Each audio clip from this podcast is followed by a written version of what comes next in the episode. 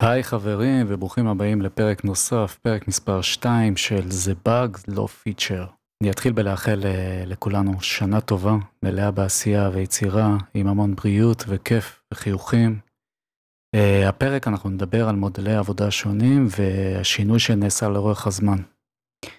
איך להתמודד, להבחין uh, בצרכים של הארגון ולהתאים אותם כמובן לדרך של הבדיקות שלנו. אז יאללה, בואו נתחיל.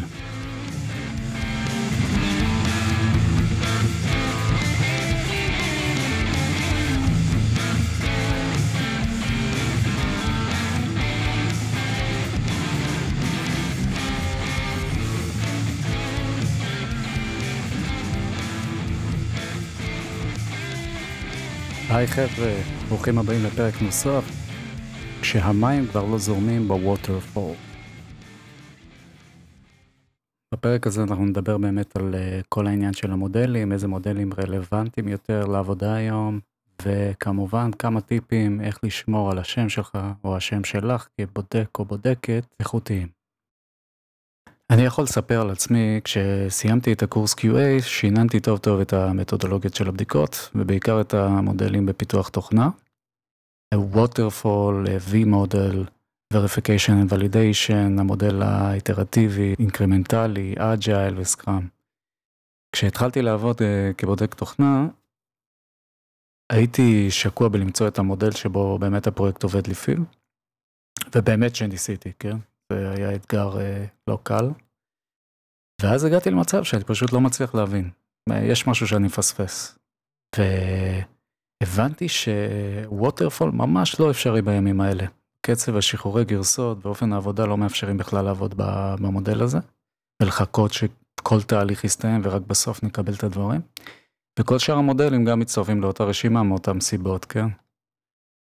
ואז בעצם נשארתי עם agile uh, Scrum, שהוא איפשהו כן הזכיר לי בבסיס שלו את אופן העבודה של הארגון, אבל עדיין היו חלקים חסרים ושונים מההגדרה הפורמלית. אז מה באמת דומה בין ההגדרה של המודל לבין אופן העבודה של הפרויקט? מהירות שחרור הגרסאות ואופן העבודה בספרינטים, צ'ק, לגמרי. זה ממש אה, מסכים גם עם זה וגם עם זה. STP, הכנה של המסמכים, קצרים וממוקדים לספרינט הנוכחי, צ'ק לגמרי. קיים וגם הזכיר לי את ה-by the book. שינויים ב-requirement לעתים תקופות זה נקודה רגישה בטח אצל הרבה, צ'ק לגמרי. עכשיו כל זה מביא אותנו, הבודקים למצב ש... שבו אין מסמכי דרישות, והיכולות החברתיות שלנו והבנה טכנית סופר קריטית. רק ככה אנחנו יכולים באמת להשיג את המידע הנדרש מהמפתחים ואנחנו צריכים אה, באמת את, ה... את הכישורים האלה. קל מאוד לאבד את השם שלכם כבודקים. למה אני מתכוון? אני מתכוון שברגע שאין מסמכים, אז זה לא סוג של עבודה של stand alone. אתה לא מקבלים את המסמכים, יושבים, יש את הזמן, אם יש שאלות אז שואלים ומתחילים לעבוד. זה לא בצורה הזאת. מה שכן קורה זה בעצם אנחנו תלויים ביחסים שלנו מול אה, שאר הצוותים והמפתחים. אנחנו צריכים להשיג את כל המידע בצורה הכי אמינה, בצורה הכי ברורה ולהבין אותו ולנתח ממנו בעצם את ה-use case הכי קריטיים ומהם לבנות עוד בעצם סצנריואים אה, בשביל לעשות כיסוי טוב. עכשיו ברגע שנתקלים בתכנת שעבד קשה מאוד על פיצ'ר מסוים, הוא בעצם אה, זה ה baby שלו אה, וברגע שהוא לא מכיר אתכם כבודקים או שלא הספיק לסמוך עליכם ובאמת ממש לאהוב אתכם, זה גורם ל... לקצת שיבושים בתהליך. יש דברים שהוא לא ימסור לכם, או שהיא לא תמסור לכם, ויש דברים שאולי הוא לא ירצה שתבדקו, או שהיא תרצה שתבדקו. עכשיו כל הדברים האלה באמת אה, יכולים לבוא לרעתנו. ברגע שאנחנו שומרים על שם שלנו כבודקים, זה מאפשר לנו קודם כל אה, מסירת מידע אמין, וגם שיתוף. זאת אומרת, הוא נהיה כבר, אה, התכנתים, או אותו בן אדם שאחראי לפיצ'ר, נהיה כבר חבר שלכם. וברגע שזה קורה, הרווחתם את כל הקופה. כי הוא קודם כל משתף אתכם בתהליכים, ופתאום מספר לכם משהו כזה לפני ארוחת צהריים של וואי, זה לא הסתדר לי, משהו שם, וזה זה מבחינתכם, זה כאילו אתם הכי מאושרים בעולם, יש לכם פה איזה נקודה רגישה, אה, שכדאי לבדוק אותה. והכל באמת באווירה טובה. אז איך בעצם מרוויחים את השם? שם של בודק נבנה גם uh, מצורת הבאגים שהוא פותח והתוכן שלהם. זאת אומרת שאם בן אדם שהוא בודק תוכנה, לא, לא תגידו לא חרוץ או לא, לא מקצועי, פשוט uh, ממהר, ממהר uh, לצעוק את הדברים. איך זה בא לידי ביטוי? אני אתן דוגמה. נגיד ויש איזה באג מסוים בפלואו, פלואו מסוים, נגיד האפליקציה צריכה ליצור חשבון ברגע שלוחצים על כפתור A. עכשיו אותו בודק בא, לקח את האפליקציה ולחץ על, ה, על כפתור A וזה בעצם לא עבד. עכשיו, יש לו כמה אופציות פה במקרה הזה. דבר ראשון, הוא יכול לבוא, לחקור את זה, לראות אם זה משתחזר שוב, להיות בטוח שזה באמת הבאג, לוודא את זה, מה הסצנריו המסוים הזה, מה הסטפים, ולתת גם צילומי מסך. או שיש את האופציה השנייה, זה פשוט ישר לצעוק. זאת אומרת, ישר להודיע בקבוצות, בוואטסאפ, או ישר לדבר אה, עם אה, אותו מנהל QA שלנו על, אה, על המציאה של הדבר, מבלי לבדוק את עצמו ארבע פעמים. עכשיו, ברגע שהבאג הזה מת, מתגלה כ-use case לא ולידי, או באג שהוא בעצם, הסטפים שלו לא נכונים, או שזה פשוט קרה במקריות, או שבאמת יש סיבות אחרות לדבר הזה, מתפעול לקוי, פה בעצם הוא מתחיל לאבד את השם שלו. עכשיו הדבר הזה סופר חשוב, כי זה משהו שהוא בסופו של דבר משרת אותו. ברגע שהוא יצטרך לבדוק פיצ'ר אחר, אותו תכנת שהוא מיהר מאוד לדווח על, אה, על באג מסוים, שהתגלה בסופו של דבר שהוא לא באג, הוא בעצם כבר איבד אצלו נקודות. הוא בעצם כבר אומר לו, אני... אוקיי, ההערכה שלי כלפי הבן אדם הזה הוא, הוא בסדר והכל, אבל אני לא, לא כל כך אה, רוצה לשתף אותו בכל דבר. עכשיו זה עושה אותנו בעצם גם uh, סוג של פוליטיקאים, גם אנשים uh, שצריכים להיות מאוד מאוד זהירים על כל הדברים שאנחנו אומרים או בודקים או מדווחים, ולבדוק את עצמנו אלף פעם, ואפילו, יש אופציה אפילו להתייעץ עם אותו בן אדם. זאת אומרת, אם אותו בודק בדוגמה שלי, במקום ישר להרים דגל ולעשות הרבה רעש סביב העניין הזה שהוא לא נבדק ולא שוחזר, היה אפילו מדבר, קודם כל בודק עוד פעם אחת, כן. מוודא שבאמת זה משתחזר, ואחרי זה אפילו מדבר עם אותו תכנת שאחראי לפיצ'ר הזה. ואז שואל אותו באמת, אתה מכיר משהו בסגנון הזה? אם הוא לא מכיר, הוא בשמחה יגיד לכם, האמת שלא, אחלה תפיסה, והוא גם יעריך אתכם יותר וירצה שתבדקו עוד דברים שהוא מפתח. זאת אומרת שזה סוג של uh, מין משחק מאתגר כזה ביניכם. זאת אומרת, בואו נראה אם הוא ימצא משהו, אבל בקטע חיובי. אז כל הדברים האלה באמת לשמור על השם זה סופר חשוב, ואני ממליץ בחום להיות זהירים על כל העניין הזה.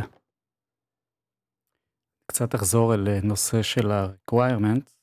requirement זה מילה גדולה, זה משהו שאני חושב שכל בודק או בודקת תוכנה אה, התלוננו עליו עד, אה, עד, עד אה, סוף קיום העולם. זה, זה נקודה רגישה שלנו. אנחנו מצפים לראות, כמו בפרוטוקול, תן לנו את הדרישות, אנחנו ננתח אותם, נכין test design review, test design plan, כל המושגים המפוצצים האלה, נבנה אסטרטגיה מסוימת ונתחיל לחתוך מזה את הבדיקות שלנו. עכשיו, אה, מי שמקבל requirement צריך פשוט לתלות אותם על הקיר, אני יכול להגיד את זה כניסיון אישי. אם יש משהו אחר שאתם מכירים, אני אשמח לדעת, אשמח גם לשמוע. אבל uh, היום זה לא, זה לא טריוויאלי.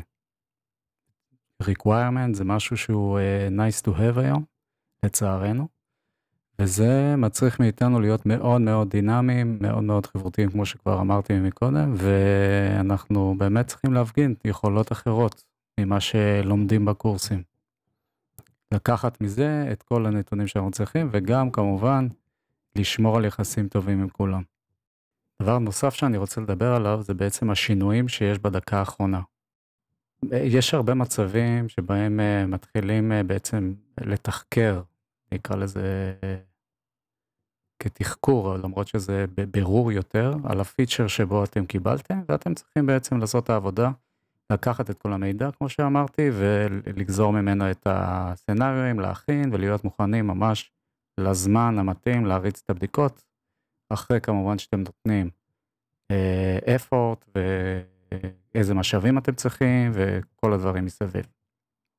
ואז, כשאתם מגיעים לבדוק את הפיצ'ר, כשמגיע היום החשוב הזה, אתם מגלים בעצם שהוא השתנה. זאת אומרת שאם הוא היה אמור לעשות A, עכשיו הוא עושה B. זאת אומרת שזה, אני, אני אקרא לזה בציניות, מנוגד ל-requirement. עכשיו, איפה פה הכשל?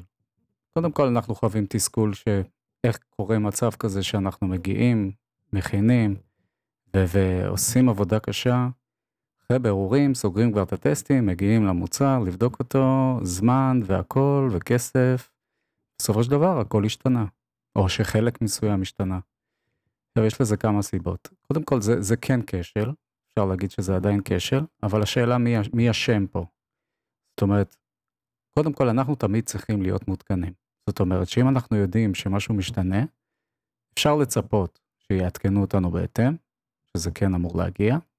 אותו תכנת שעשה שינוי, או מאותו מנהל אה, QA שלנו אה, שיעדכן אותנו, תראה, יש ככה וככה שינויים בגלל צרכים מסוימים, או לא יודע מה.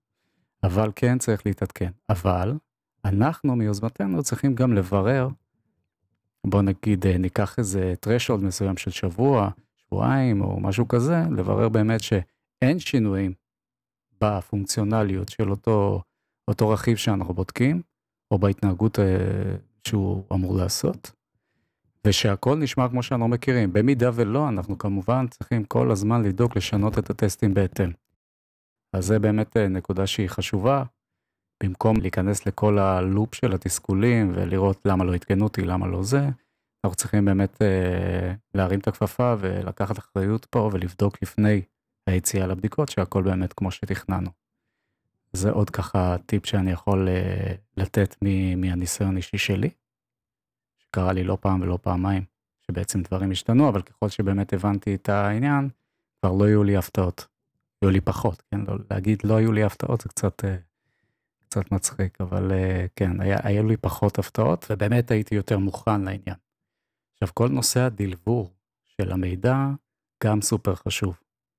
יכול להגיד, להעיד על זה שאצלנו בארגון, המידע שאנחנו נותנים הוא בתדירות גבוהה מאוד. זאת אומרת, אנחנו לא מחכים אה, לסוף כל הבדיקות, אלא אפילו אם בדקנו כמה חלקים, אנחנו כבר מדלברים את זה להנהלה, לגבי מצב, מצב הפיצ'ר, מצב בדיקות, כמה נכשלו, כמה עברו, כמה not applicable, מה הסיבות, איזה באגים יצאו מזה, וכל העניין הזה. עכשיו, בגלל שמדובר פה ב-high level, אנחנו כאילו משחקים פה בין, ה, בין הלבלים, אנחנו צריכים הרי לדלבר את המידע בצורה שיבינו אותו, יוכלו לעבור עליו אחרי זה בבאג מיטינגס, כמו שצריך, ושהוא יהיה ברור. אז אנחנו באמת צריכים להקפיד על סדר, על שפה אחידה ושפה שכולם מבינים.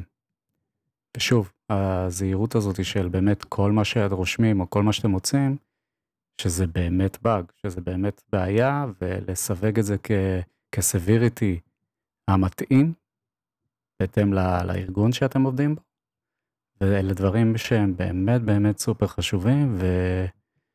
ואני מקווה באמת שהדברים האלה ככה או חיזקו את מה שאתם עושים היום, או שבאמת נתנו לכם ככה נקודת מבט אחרת.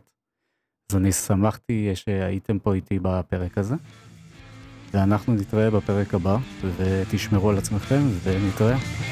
ביי ביי.